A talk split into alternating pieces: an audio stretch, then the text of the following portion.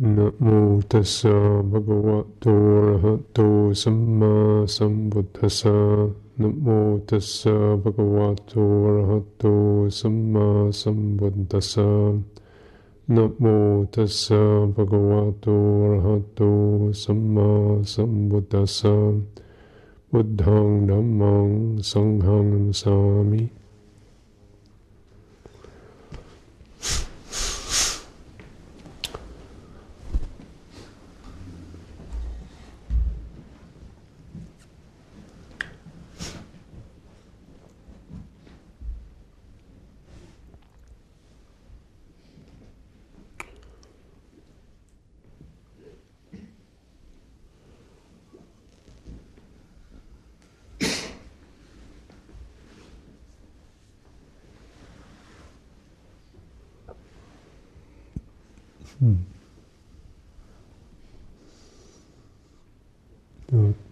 about uh, one one pointedness.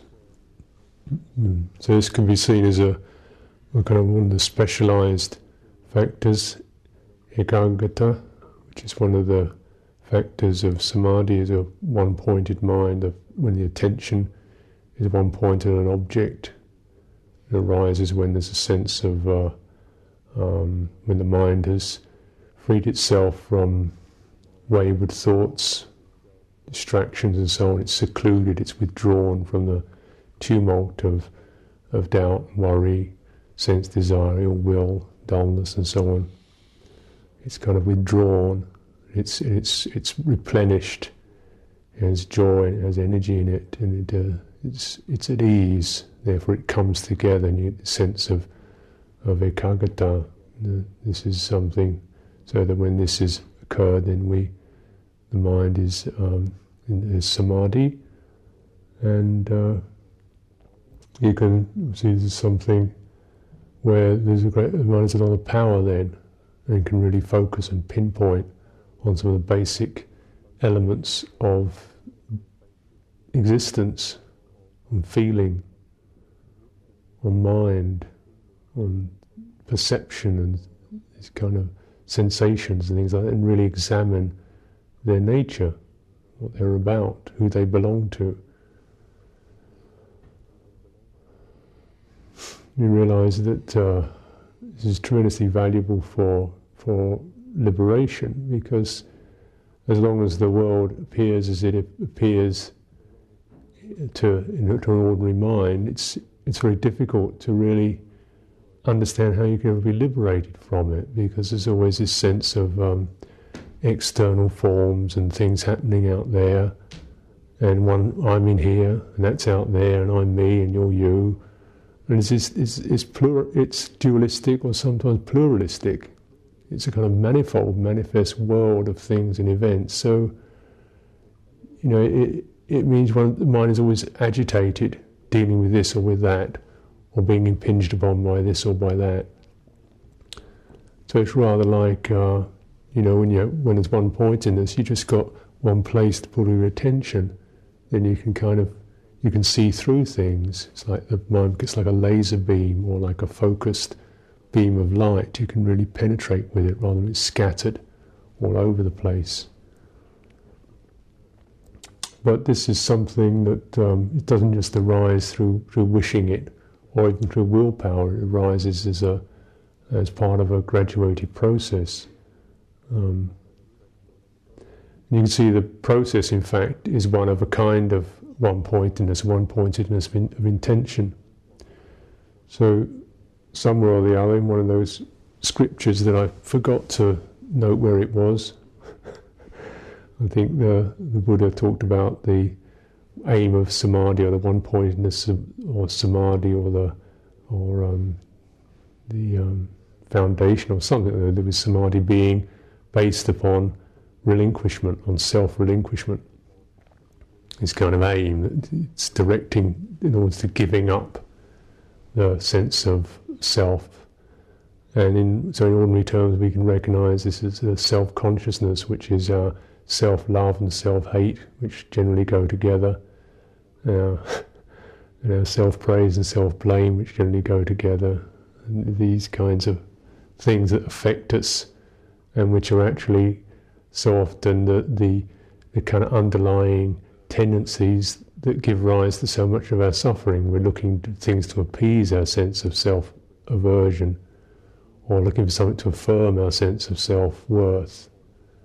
That we're getting much caught up in a self conscious process where we're asking the world and things to somehow fill us up, make us gratified, make us happy, make us feel okay, tell us we're all right, show us the right things to do. So it's always a kind of worried and agitated and slightly even fearful experience, and one that's always failing because this isn't what it's set up to do.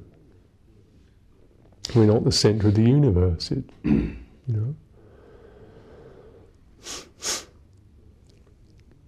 So this um, this particular one aim towards the relinquishment of self we can see is is uh, as um, contingent with the often seemingly simply expressed aim of the Buddha's teaching, the end of suffering, you know, or end of dukkha, unsatisfactoriness.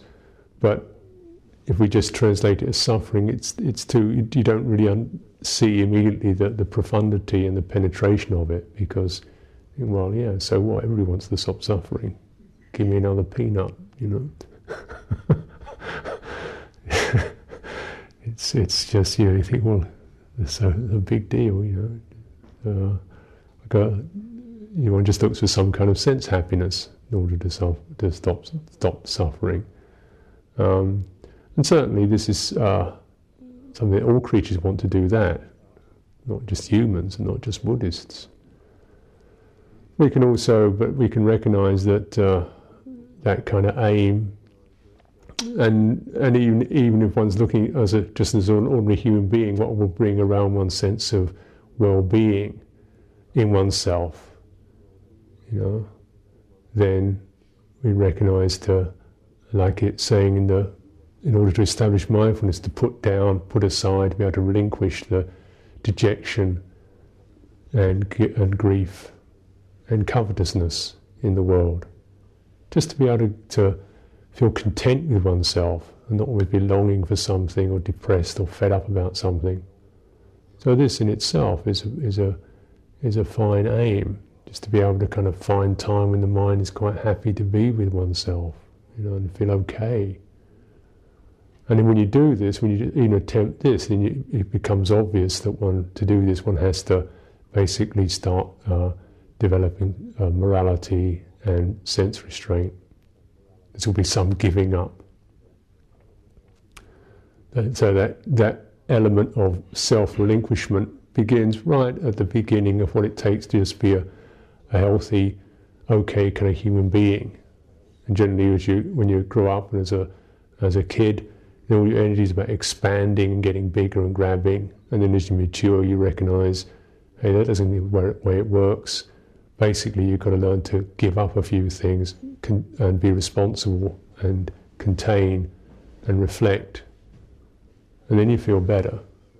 And this is a lesson that sometimes human beings don't even learn this much. Um, and if one learns this much, then at least one has become a, a full, proper, mature human being, won't be creating problems for other people. But this is like the foundation, and uh, it's not a foundation to just skip over either. You know, it's a foundation to be thoroughly explored and understood, well used. And the learning lessons that come out of it is that which giving things up, know, to give something up consciously from a place of dignity and from a place of authority rather than guilt, fear, you know, being badgered into it then this is for one's well-being. Then you feel the sense of steadiness and, and purpose and, and clarity in your own mind. This is a beautiful thing to do.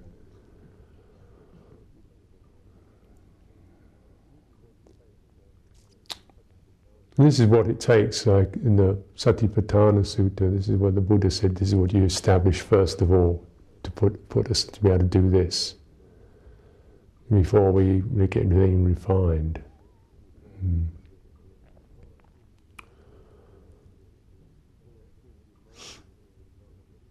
the activity of mindfulness is a kind of a, something that helps to make things well one pointed because it, it tends to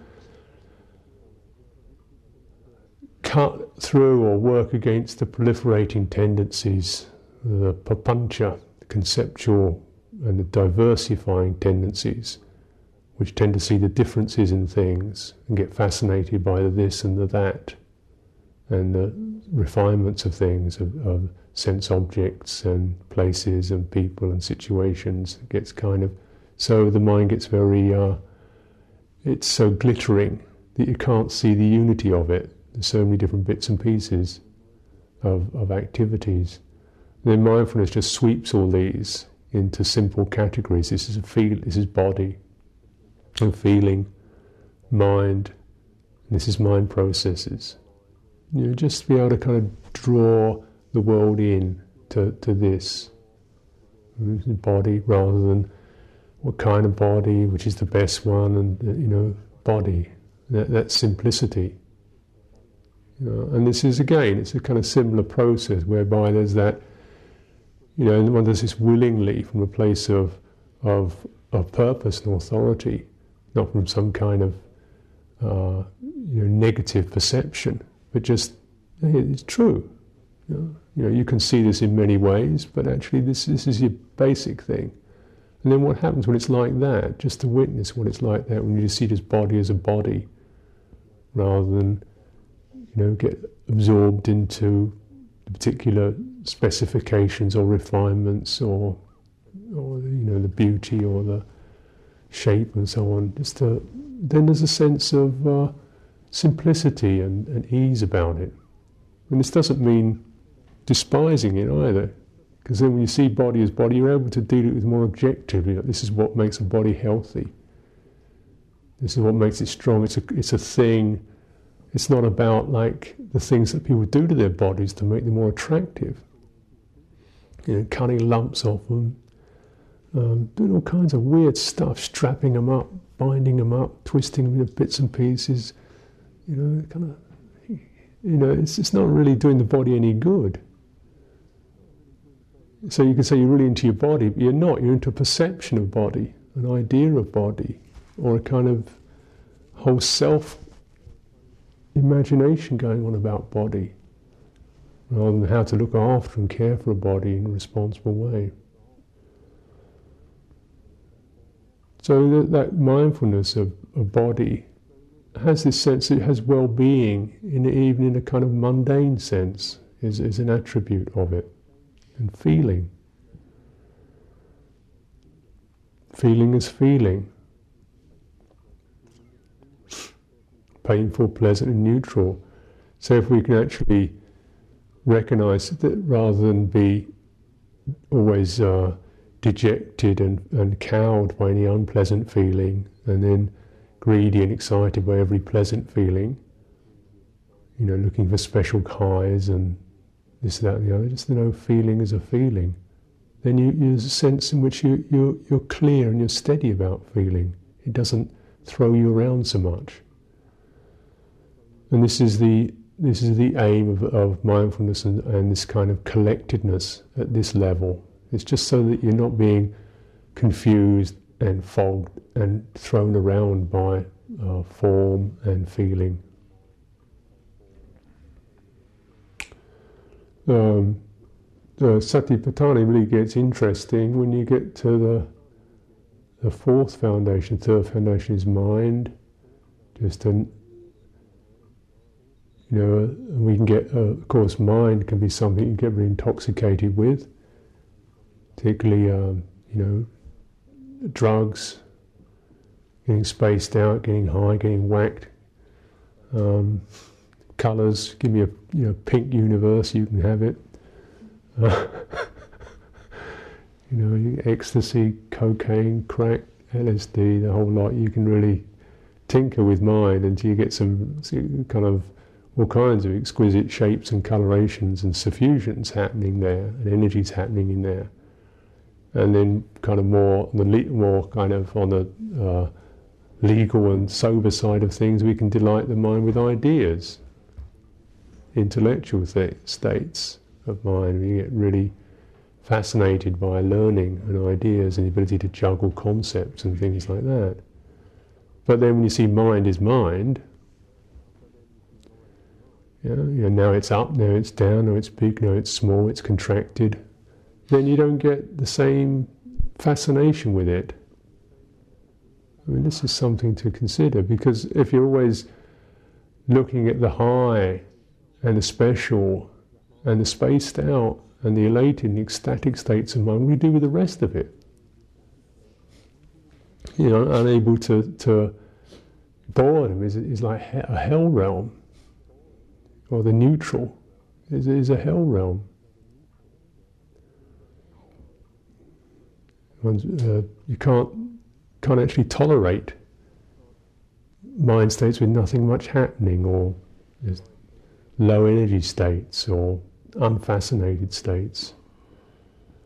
So this is a really helpful thing, is to contemplate the mind when it's low energy, high energy, when it's interested, excited, gets a special ecstatic moment, then gets kind of dull, then feels contracted. It's just just like an organism that's that's contracting and expanding and wriggling and writhing.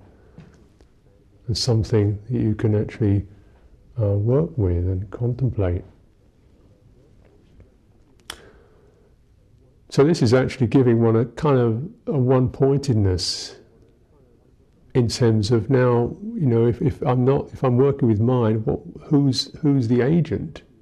And you begin to recognise there's a sort of a, uh, there's this knowingness, there's a wisdom faculty, there's a sense of purpose there, which is which is actually not holding these things nor rejecting these things, but actually seeing them and working through them and not, not fogged by them. There's a dispassionate understanding happening there.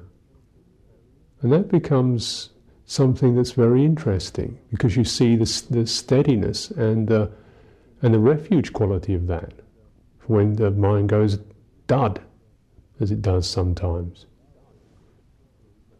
if you're low, emotionally flat, the mindset's not interested.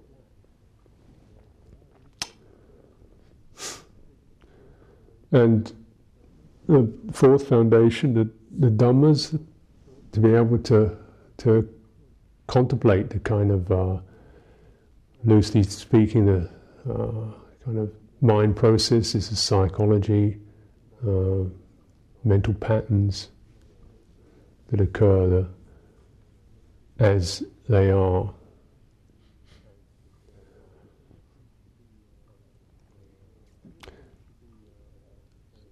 And this seems to be a, a, a kind of more profound and uh, even more penetrating um, cultivation. And particularly significant is that in the, the Buddha says, well, in contemplating uh, mind objects of mind objects, one contemplates the five khandhas affected by clinging, material form, uh, feeling, perception, karma formations, consciousness. And these are, see these as mind objects. This is really interesting because you normally think the material form is not a mind object. The material form is a material object. But at this level of, of, of, of one pointedness, of attention, of cultivation, you, you actually seeing material, material form as a rupa, as a form, rather than an external object, separate from you, a thing out there. It becomes a form in your consciousness. Now, this is extremely significant.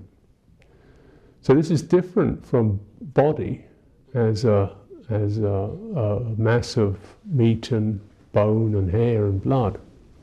This is form.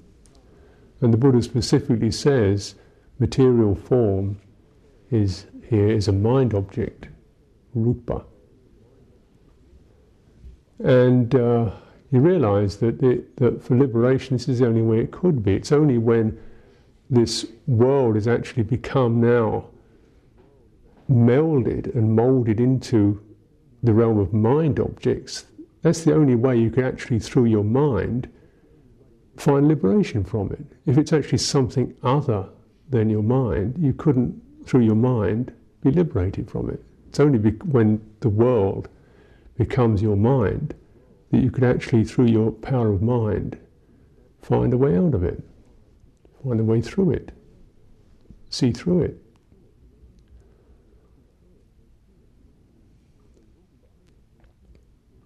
So, rupa, material form, is to be seen as, as it is.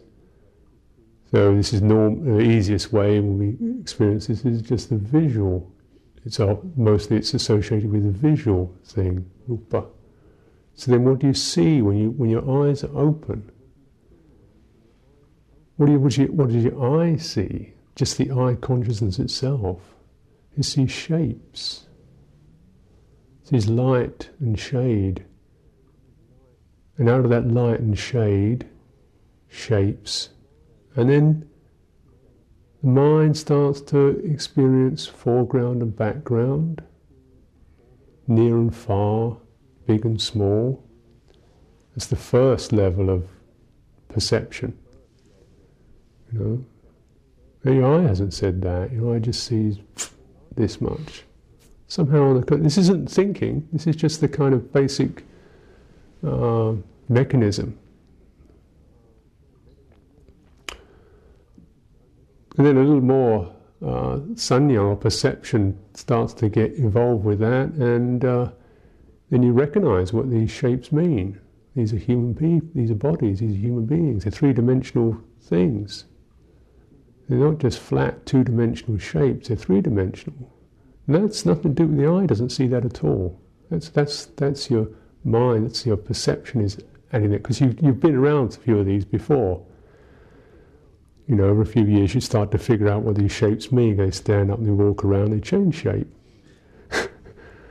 they, hey, that's interesting. So you start to figure out there must be three dimensions to them, you know.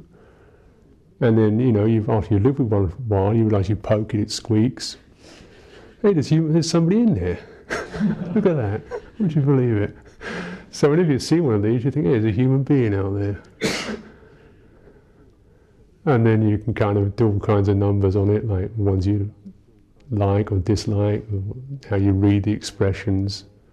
And notice you generally, we see human being, you go to the face. You know, ding, that's who they are. So you read all that, you get very quick, immediate takes on what people's faces are doing, what as some expression of who they are. So all that.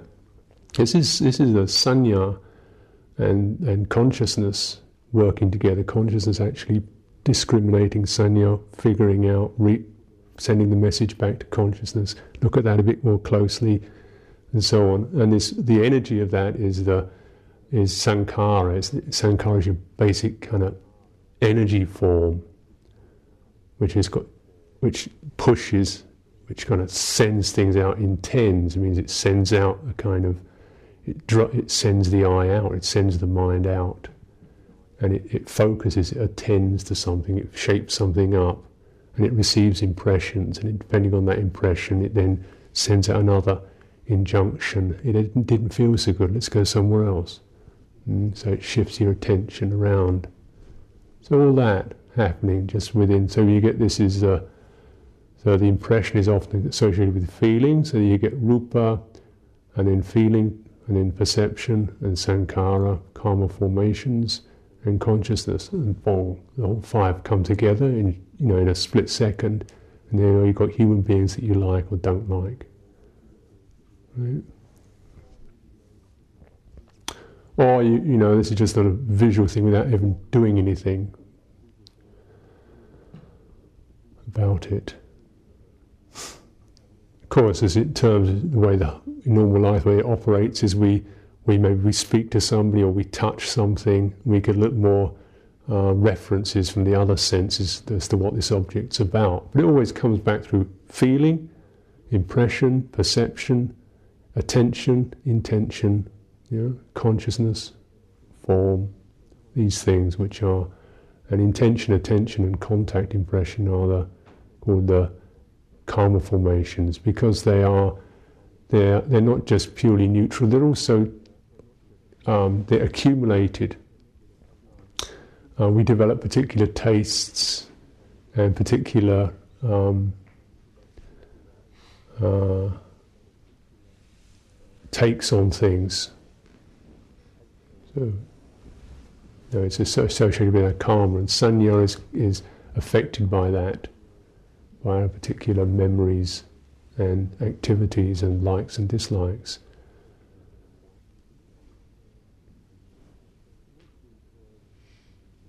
And this is um, this is quite a complex, and sometimes you, know, you, don't really get it, or you get it intellectually, but you don't figure out how on earth you can practice with it. Um, because the thing is so quickly bound together, and it, you know, it takes a while to recognise that actually it is the the, the, unsatisfactoriness or the these, um, that's inherent in that in that process basically what it always does is it always creates a world of objects separate from this one here. So therefore we're, we're in this strange position of how do we belong, how do we connect, loneliness, lost, death, separation, craving, in, you know, rejection, all these kinds of things happening or potentially happening to us. We're vulnerable things could ha- happen to us. We're, we're stuck in here, and things outside of my say, outside of my domain, come into me and hurt me and touch me, and so on. And so, I mean, an ordinary person would think, well, yeah, I mean, that's that's the way it is. There's no way out of that, you know. But um, the Buddha Dharma actually points a way through that through really understanding the emptiness of these five khandha, the transparency of them. And if we consider something like the most easy and obvious one, form itself, you base your attention on form and you really look at a form, just a simple thing like your hand, you know, or a simple object like this bell or this stick, and you look at it with your eye and you see what's there, you know? And you look at a stick and you see there's, you a lump of wood. But no, it's not a lump of wood, it's a shape with patterns on it. You know, and then you keep contemplating it like that, and eventually it doesn't mean anything. It's just a shape with patterns on it. If you look at it long enough, the patterns change because your eye starts to pick up different patternings within that thing and your eye starts to project patterns onto it. Till you begin to see that that form itself is something that's created by the visual consciousness. There's, there's an object there doing it, or that it's based upon, but really your, the visual consciousness is imparting all kinds of things to that object. and you have to experience that. You know. And it's rather like the whole thing is a hallucination, or of the same nature as hallucinations and mirages. You can't say it's not there, but you begin to recognize a mirage and a hallucination are just as convincing in their own way as this stick.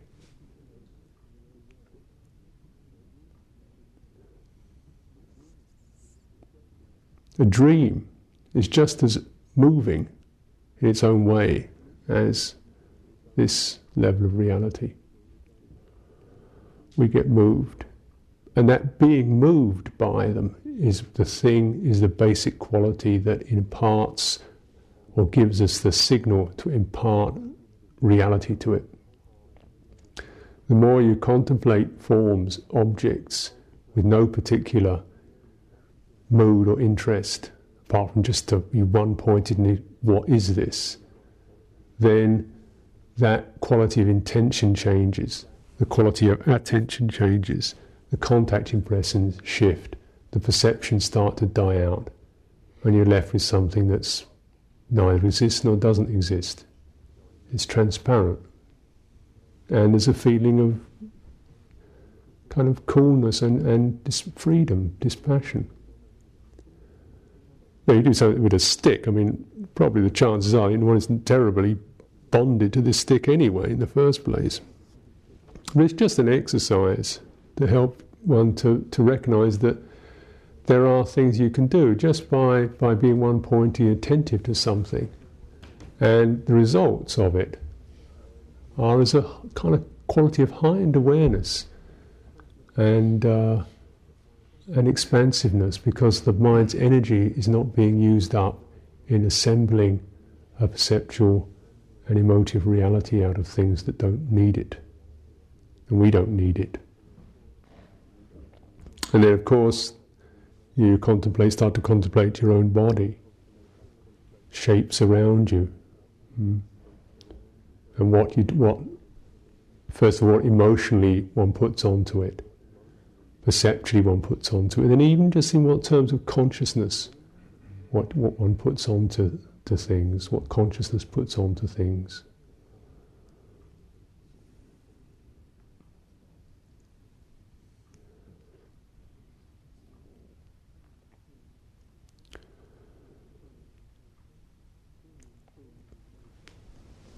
In generally in tandem with meditation in this uh, practice, this is quite a specialized and refined level of practice. So, Buddha, this whole way of life of a samana is really giving them the tools to deal with some of these things that are exceptionally tenacious and the things that the world believes in and makes much of and uh, delights in and sorrows over. And generally, in tandem with these meditation practices, we're using other uh, processes and systems to, to begin to get an angle on some of this stuff. And these are like the, the tools of the trade. And just as a carpenter has kind of his basic gear, like his tenon saw and some chisels and some mallets and so on, and he uses for kind of whacking out stuff, and he, he lets other people use them. And then he's got these more specialized chisels and things that he doesn't let anybody use, only lets fellow carpenters, people who know how to use them, use them. Kind of more for more refined carving things. Similarly, there are tools that uh, the Buddha presented for the samanas. And these are things like um, some of the, the courses to these is the Dhutanga practices. These are fairly coarse uh, in a way. And they very much chisel away at the world of form and feeling. So Dhutanga really means the principle of, of austerity, of kind of shaking things, literally means to shake things off, to shake off the attachments to things. And these are things that uh, in one's training generally the first couple of years you're often so traumatized by the whole keeping the precepts and living in the community and that you know that's that's enough already you know just trying to settle within that is plenty. But after a couple of years you start to get your you know some footing on on on the practice and then you, you, these dhutangas are available one can pick them up it's accordingly what seems suitable. These are things like uh, the standard, like the standards monastery, is eating eating one meal, eating the meal out of the alms bowl, so that all the food goes into the bowl. So I mean, actually, you know, in terms of what food's about, it's no it's no real hardship. You can eat all you like. It's just as good. It fills you up. It keeps you going. It does what food's supposed to do. But perceptually, of course, it's challenging. So you know, you go to supper with somebody and you heap your ice cream on top of the spaghetti bolognese. they Look at you, that's a horror.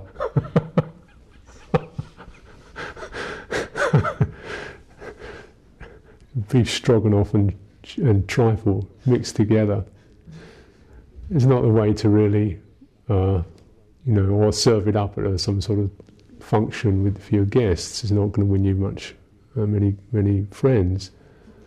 But this is the kind of standard that we do can do. And uh, I started this myself after a, my, my first year as a monk, basically because there was such a problems in the monastery I was at. We used to go out and get bindabad food and live off that. But it, there were four or five of us, and there'd be all kinds of hard feelings over, you know, like who got the banana this this today and somebody else didn't. So this other monk and I decided what we do is we just put all our food together, whatever whatever either of us got, put it all together into a big bowl, big a, bus, a bucket actually, a plastic bucket, and then mash it all up into a goo, and then just slop it out into our bowls. So, and this was mangoes and chilies and fish and all this kind of goo. It was quite interesting because uh, certainly cut through a bit of stuff. And we used to sit and eat it together so we could, you know, it was, it was a really nice thing to do actually. A sense of, you know, really kind of helped our relationship a lot. And you, you stick your hand onto something and you eat, eat with your fingers, so actually holding food in your hands. Again, I mean, it doesn't do any harm, but there's a perceptual. And you pick up something and you, you know what it is. It looks like a banana, you put it in your mouth, it turns out to be a bit of pork. so, it's, so it's quite interesting way to eat because you don't know quite what, it, what it's going to turn out like. And then, you know, um, mangoes in, with chili paste on it is quite an interesting um, um, thing to eat. So this is uh, uh, what one finds actually the result of it is that food becomes quite a cool and peaceful thing. You don't get into that um, uh, kind of uh, fussiness about it.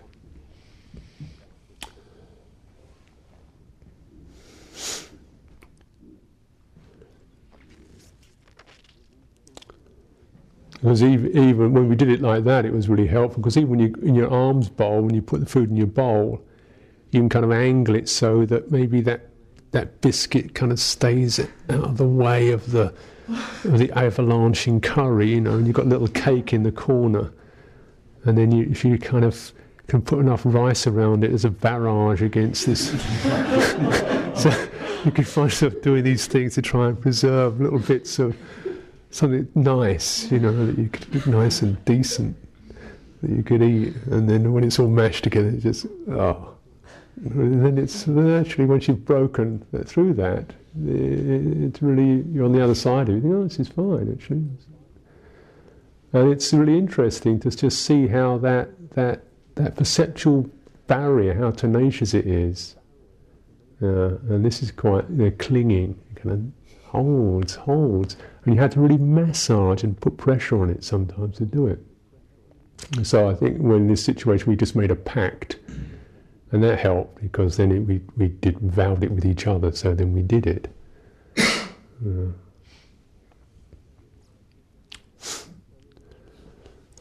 And then there are, but then also one can just make use of the opportunities that, that come up. So uh, my first when I came to England, then it was a pretty confusing time. When I came to England, the monastery I'd been at, they they handled money, and all the monks was, were handled money. And in fact, we, when one tried to give up money, they wouldn't let us do it. It's, you know, you, it's all right. You're supposed to don't be a nuisance. So we had supposed to buy everything we needed. So then, so I so I did that, and um, also, they used to smoke cigarettes. So I used to smoke cigarettes. My teacher smoked about 60 a day. So when he'd come down and see me, we generally have a cigarette together. I'd smoke a cigarette, give him a cigarette, something to do, you know. So when I came to England, then I had money and I had things I'd bought, and I had this pack of old tobacco, Thai tobacco, three baht a tin. God, it's like smoking boots, bootstraps. It's horrible. and then, so then they told me, well, you've got to give up everything you've used money on. So they took everything I had away. I had a bathing cloth left. it was pretty humiliating. And then they gave me all this stuff to wear that didn't fit me. So I had this little skimpy little robe, and I, little skimpy little robes up to your knees, pink and and and then I was opening my bag and I had this can of tobacco, and I think one of the monks, I think Ajahn V, said, "Oh, you're into tobacco, are you?" Like it was heroin or something. so I thought, "Oh, well, that's the end of that." So I just oh, give it away. Like, that was the end of that. So I, anyway, I found out feeling so kind of disgusted, and and uh, uh, so I, I when I so I and so that added to my general state of misery I was in. And my father had died my mother was all in a state, I didn't know what I was doing. And then my meditation practice all fell apart, and then my vinaya wasn't up to scratch. So I was in pretty much a kind of broken up sort of state, and then we went off to spend the rains retreat at Oakenholt. So I decided to really pull out all the stops and get into this kind of thing. And so I decided to take up, they, they, they read out what these Dhutanga practices were, Mm, the, the 13 Dhutanga practice is like living in a cemetery, and, and the only one that you couldn't live in a cemetery, but then you could do the sitters practice, which means sitting up for without going when you rather than lying down when you go to sleep, you just sit up all the time. You don't ever lie down. So I thought I'd do that. And I thought, you know, since I'm going to be miserable, I might as well really go at it with gusto.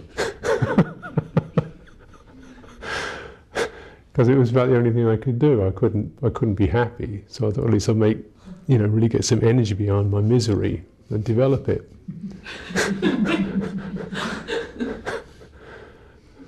so I did that, which was which was interesting. It was all on silence, and then I was not. So I was only getting a little bit of sleep at night. So I was always falling asleep in the middle of talks. Sometimes, you know, was going to be giving a talk, and I oh, sleep, falling asleep. I didn't know whether I was awake or not. And then I also had a lot of um, in, you know, intellectual excitement. So I decided to stop reading, and um, and then um, give up talking, give up sleeping, stop reading. And then somebody came along in the middle of the rains, who, who was some, some kind of homeopath or something, and he was raving about this urine therapy which they used and some people use. They take, they, read this book, and there's people have these chronic diseases, and they take maybe a little teaspoon of their urine and put it in water and drink it, and it somehow it seemed to help them. So I thought, well, I'll go for that. So I decided to drink all my urine and fast, fast as well, and just drink urine. So I did that for 10 days which is kind of interesting, perceptual breakthrough. And the other thing was just I did because I had having had money, I did, vowed I'd never ask for anything. I never ever asked for anything, any kind of requisite. I'd use what what came up. So in the winter time, there was no. I didn't have any boots, so I'd always go bindabad in the snow in my sandals. So I'd get these kind of go walk for an hour in, in, just with sandals through the snow. My feet would get really frozen. So that was a kind of Dhutanga practice, just just determining to stay with it, and it really helped because I had a, a lot of feeling about cold when I came from the tropics. You feel so cold all the time, and you're shivering and huddling, always trying to find somewhere warm. And this place we were at was always damp and cold. And the owner wouldn't let us, we didn't have, they didn't have enough money to use electricity. And they had these great, these uh, fires, coal fires, but he wouldn't let us use, burn anything in them because he wasn't insured for fire. So we used to sit and look at these empty fireplaces with stacks of wood beside them. So I thought this was a time to really make use of getting into coldness and try to, you know, stop the attachment to the to warmth and things like that. So I developed this kind of practice, and particularly around cold baths. So I remember always had a dread of cold because when I was when I was a nipper, just a little kid in London, then uh, this house we lived in was these big converted Victorian houses and so they broke it up into flats, and the flat we were in didn't have a bathroom in it. And what it did have, it had a greenhouse. So they'd made the greenhouse into a bathroom. They'd painted over the window so you couldn't see in it. But basically, that was all. There was no heat in it. So there was no heat in it, it was just glass, you know. And so we'd only have one bath a week. And that was because you had to put gas in the uh, money in the gas meter to get enough heat to get a bath full of water. And it was, we were quite poor. So that my father would kind of eat bath night, he'd put how many shillings it was into the gas meter and get enough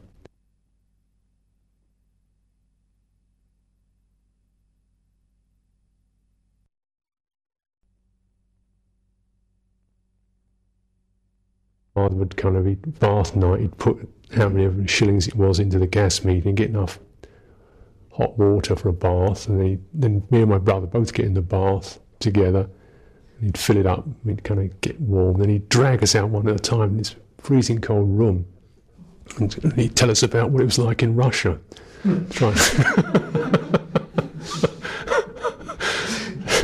how bad it was in Siberia and rubbers down.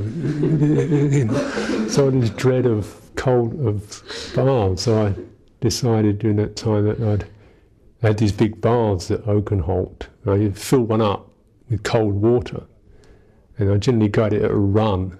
And I'd run down the corridor, and just wearing very little clothes, and then just get into the bathroom, and then before I could think about it, take off the rest of my clothes and jump in the tub and try to hold myself in there for as long as possible. and that was really interesting too.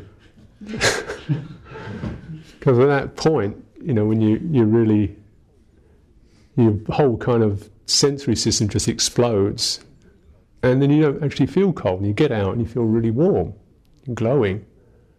And, uh, you know, you recognize that the problem is really just you know, that havering and what your mind doesn't want to, because the mind contracts into this unwillingness that you never, it's, it's only half attentive and it's, it's, so it doesn't really fully experience the thing. So, but when you just experience the feeling and you're really there with the feeling without the perceptions and the mental formations, the feeling is just, it's all right. So I learned to develop that that particular understanding around around physical feeling, which was very helpful because particularly when we started Amaravati, there was no heat there either. And then in the morning, you'd wake up in the morning, sleeping bag, fully clothed in your sleeping bag, your sweaters and the hat on, and everything, because it was so cold. It was about 10 degrees below. And uh, get up, get up. So you know, you get your nose over the top of the bag. It's, oh God, it's horrible out there. And then just to, to I to develop this thing. Just as soon as the alarm went, just hit the alarm, and before I could think, get up and walk to the shower and turn the shower on and just walk into this cold shower. And it took, well, it took about 15 seconds or 20 seconds or so. And in that time, as you walk along, you feel the mind's like, hey, what's happening? and, then, and then it come with these things like, well, I don't really need to do this today, and maybe just your wrists would be enough. And, and showering every day is bad for the skin, and you know, it washes the oil off and all that. You know, mind really spluttering, and you get you see the hand going towards the tap. The mind would start to scream, and then you turn the tap on, and it would stop. And uh, I found this really helpful because it didn't actually physically wasn't harmful, but in terms of actually like prizing away uh, feeling, perception, and mental formations, they stood apart. You could actually see the mental formation, which started out as something quite reasonable, like well, today I think we, you know, we don't need to do this, and started to get a little more panicky, and it turns into something like animal-like as you hit the tap, and its its cover is blown. You see the thing for what it is. This kind of, you know, raw and trapped creature, and the perception for what it is. And the, when you get to like that, the feeling is feeling. I mean, it's uh, and your body can take it. So these are these are kind of Dhutanga principles, really. And course, it's it's like like a massage. You don't, you know, you have to be aware of what you're doing. You can use opportunities that arise, uh, the ones that are sort of standard in the monastery, and then the ones that the situations bring up, like in the winter time or whatever. Um, but it's rather like uh, a massage is, is, something you don't you're not trying to bruise and bash yourself to pieces with it. It's rather like you know you, you know, there's a sensitivity. So here's a point, and you can put pressure on that point, and you do it to the point to which you know you can you can let go. You're not kind of tensing up, and you're not ripping something apart with it. So there's a certain there's a skill involved. It's not just kind of brutal self mortification experience, but point a particular thing, and then just for a, like it's not like sitting in a cold bath all day long, for example, or sitting in a damp room all day long, but just that something you can do for a, a few moments just to kind of to to challenge a particular mental thing rather than damage something physical. So these are particular tools that can be used, and uh, they they they certainly have advantages. I would find if I did that beyond the particular circumstance that that say taking a cold shower would be would be say particularly about working with the aversion to feel to a sort of feeling. It would certainly do that, but also it would deal with a lot of other things too.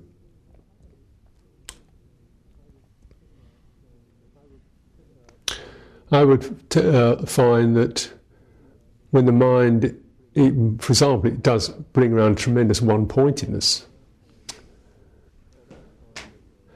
And I'd find that, that when things are, say, when it's not one pointed, when one's mind gets diffused, it's sort of okay and it's sort of comfortable and you're warm, and, and your mind can easily get dreary and grumpy and picky and whinging and well, I don't really like, I don't feel like doing this. I don't want to bother to do that. And it's never really good enough. Like, don't want to get up in the morning anyway. I don't feel waste of time. I don't feel like doing it. the mind gets like like that, you know. And then you do something like that. I, I did this the other winter time when I was in the Hammer Wood, and I was having this, this thing when I was, you know, wake up in the morning at say four or so. Oh, it's nice and warm in here. And I just switch the, the this gas fire on and lie there. Oh, this is really nice. And sometimes it would be like an hour. Get up and get up till five in the morning, five or five thirty in the morning. Oh, I was so disgusted with this after a while. I decided to because when it snowed outside, I decided to give myself a bit of a jolt. So I determined, I made this resolution. So as soon as the alarm went, I'd leap up out of the sleeping bag, then rush outside and take off my bathing cloth and sit in the snow, and then get handfuls of snow and rub it all over my body. So I did that. and then and that didn't seem to be really doing very much. So I got a, I just, I got a big basin. I filled it up with snow, so it would melt overnight. And Then get out there and pour all this water over myself when I sat in the snow. Then I rolled in the snow. so you feel really good afterwards. And the long-term results is your mind. It realizes, hey, you know, somebody means business out there, and it starts to shut up. The hindrances, some of the hindrances get frightened of, of turning up. You don't.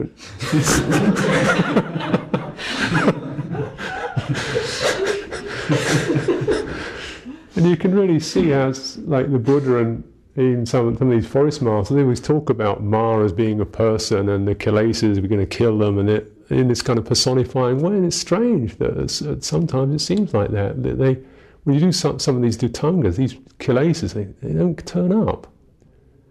You know, it's almost like your mind is.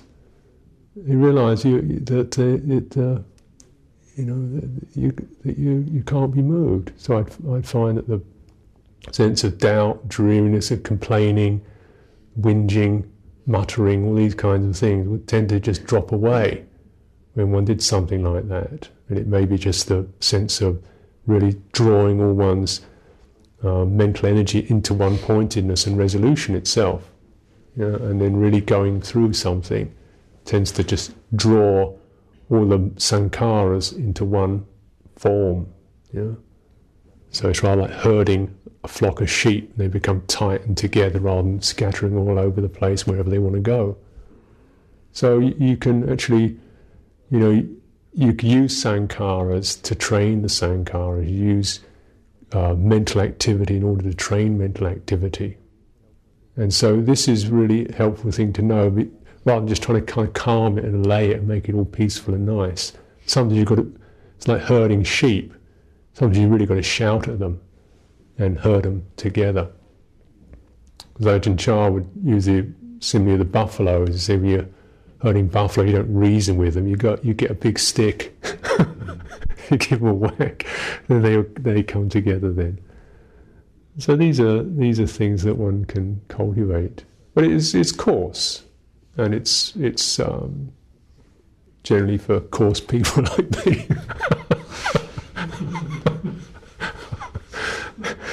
you know, you're a bit more refined, you read it, perhaps this isn't suitable. Yeah, I found also uh, more more steady. You know, when the mind really goes off, then you have to do something like that. But then I also found a more steady sense of the, uh, you know, gathering things together was developing a sense of service. You know, this is an important part of aspect of the life where one is, it's it's kind of sweeter and uh, steadier than Dhutanga practices. You, just, you know, serving, serving the community, serving other people, looking at serving the, the the teacher, serving the senior monks, um, you know, and just trying to develop everything as a sense of service. And that's really a useful thing because it does it works against one's sense of, well, I'm got, you know, I'm useless anyway, and uh, you know, really coming out, giving yourself. Is another way in which you, you gather the sankharas together into one stream, and you get that kind of one-pointedness of attention in that particular mode. Um, and it's, it's very much a giving, loving kind of experience whereby one has to relinquish the sense of uh, you know, lack of worth, or sometimes we feel a bit shy or timid, or don't know if I can manage this. You know, this doubting mind, and and also the mind that wants to just withdraw, so that you you kind of shape up the, the mental energies into one flow. And this also helps you to help me anyway to to deal with some particular mental patterns. So you can train in this train in this way. These are these are aspects in which one trains as a samana. They are some of the tools of the trade, and generally after a, you know, as you begin to get settled and you, you know, you can wear your robes and you know the basic stuff. Then you begin to.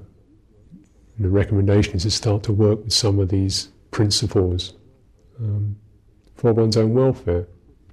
Of course, the hindrances, the difficulties with uh, dhutangas, you can get stuck in a kind of macho gung ho um, state of mind, and with the serving, you can get into a into a either patronising or, or you get too you get too restless. I mean, those are these are the drawbacks you've got to watch out for. Um, so they have their advantages and also have their, their, their failings in them.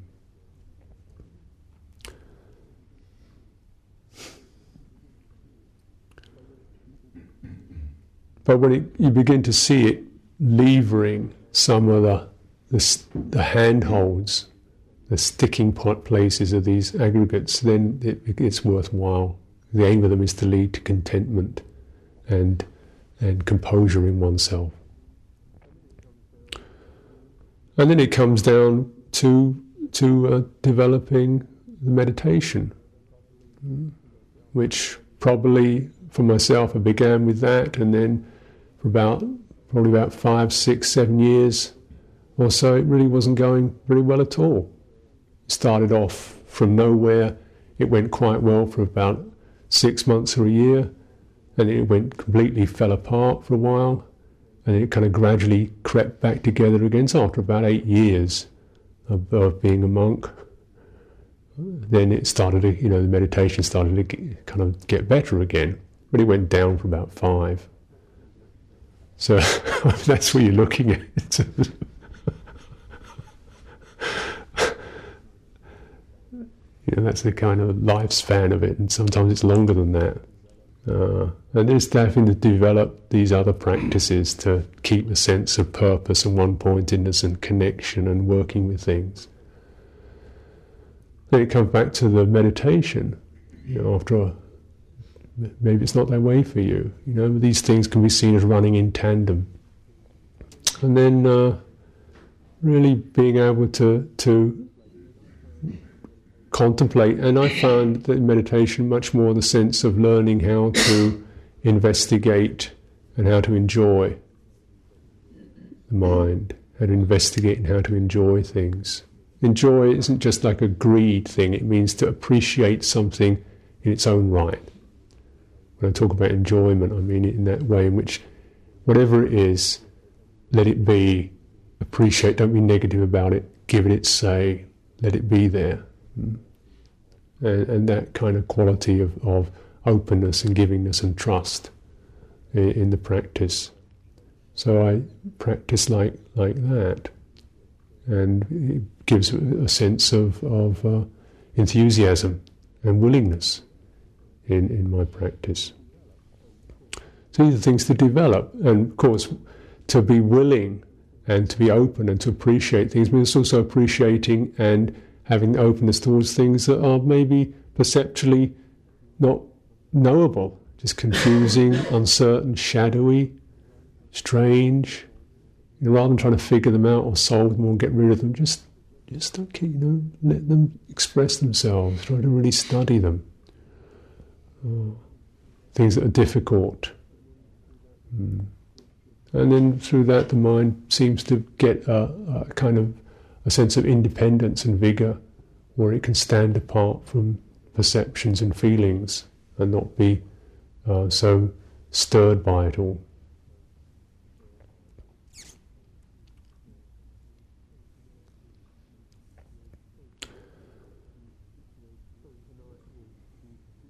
So tonight we've used the situation that we have. You're in this particular place, in this particular monastery at this time of your life. Uh, some of you here for a few weeks, months, years, whatever. But it's like this. It doesn't have to be right. It doesn't have to be wrong. It's just this is the situation.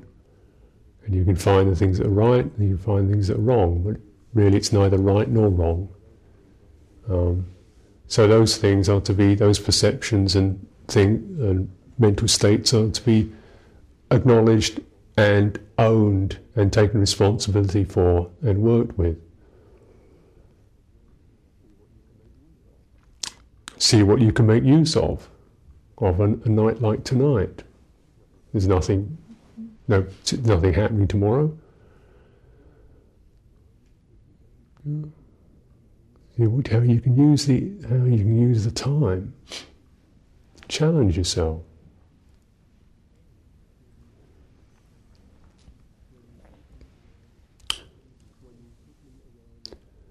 When you and particularly around this aiming for this sense of uh, a, a one-pointedness of, of, attention, rather than doubting or doing a bit of this and doing a bit. Do something when you practice. Do it to the point to which your mind starts to think, "Well, I know about this." For do something. When you get to that point, then's the time you keep going with it. Because otherwise, if you just keep going to the point where you think, "Well, I think I've had enough of that," then you never really get anywhere. It's like it's like digging in the ground for, for oil or something. You dig three feet down, you think, oh, I'll go and dig somewhere else now. You keep digging. When you get to the to tough stuff, this means you're starting to get down to where the business really is. Then you then you keep digging. You, know? you don't think, oh, it's getting a bit hard, and go somewhere else. Particularly when you come, the mind starts getting reasonable about it all. Well, I don't feel so well. Maybe, you know, challenge that that that mental voice. See what it does when you challenge it. It starts to get a little bit more uh, animal-like or predator-like or panic-stricken, and then you then you've got it in a corner. You've got it in a corner. Then go go for it. Because otherwise, it's going to take you over. You know, it's like these these things. They, you don't if you don't go for them, they go for you, and they ruin your life. So that one's life can just be ruined by a mind that wavers and doubts, or. So it's particularly important that you know you go with something. You're doing walking meditation, maybe 15 minutes, 20 minutes, and, uh, get really concentrated, and go and sit down somewhere. This is this is reasonable, but it's not. It's not really getting very far. When you get to that and start to question who's saying that, what do you expect out of this? What particular expectations are you setting up in your mind? What do you think concentration is anyway? Yeah. Then this thing that's happening, this is the enemy to concentration. This, this mental activity is, is the enemy. That's the thing that's, that's diversifying everything. Really, the aim to, in walking meditation is to get to the point of doubt and keep going.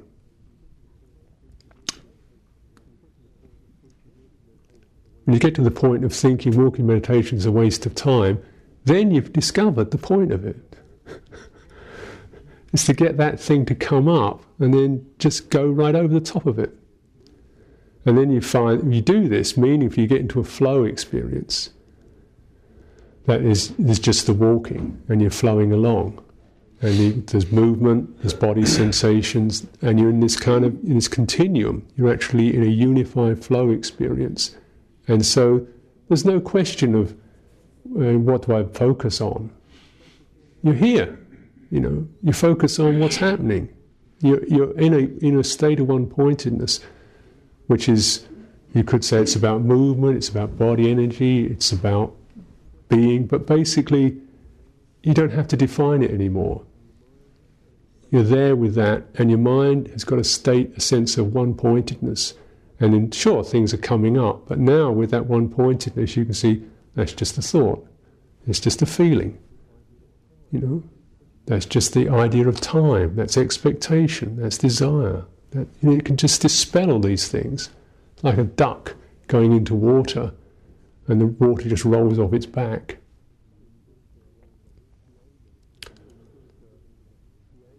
So when you get into the aim of this is when you is to get into that sense of flow experience. So, and then when you're into that, then the practice starts to take care of itself, and you really get the feeling of energy and enjoyment of it. And it's not because of any particular sensation. It's just now the the mind, the mind of Dhamma has, has started to come into its own. It's like a, a runner getting into his stride, and now he's going, and he's going, and now there's no stopping. Yeah. So that's uh, you can do when you do the walking meditation.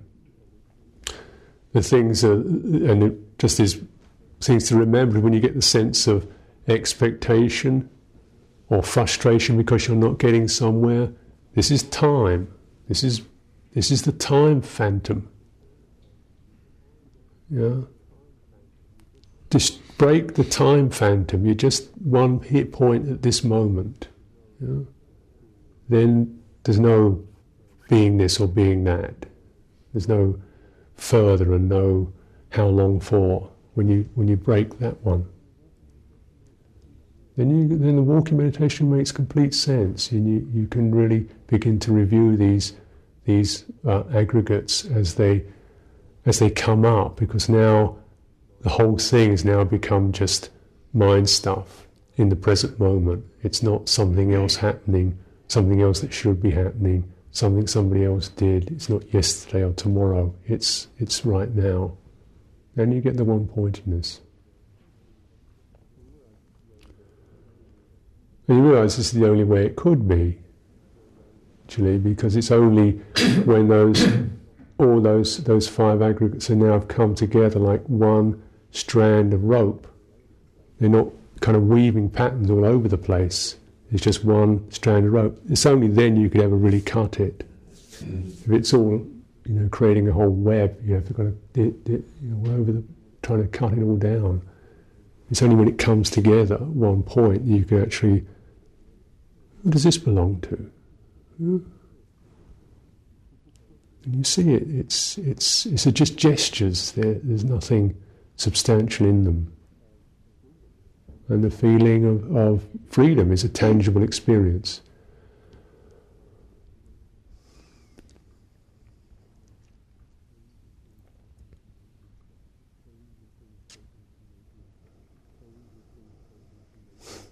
So these are the things that we can make use of and really to, to, to give oneself to it. The Buddha gave us these things. It's rather like, uh, you know, you're going to climb a mountain and somebody shows you an ice axe and a crampons, and you think, oh, I don't like the look of that. It's a bit heavy. You just find something that you can that will fit your feet, you can use, and you use it because these are the tools to, to, to get you out. They're a bit ugly sometimes, but uh, they're, they're for use, not for treasuring.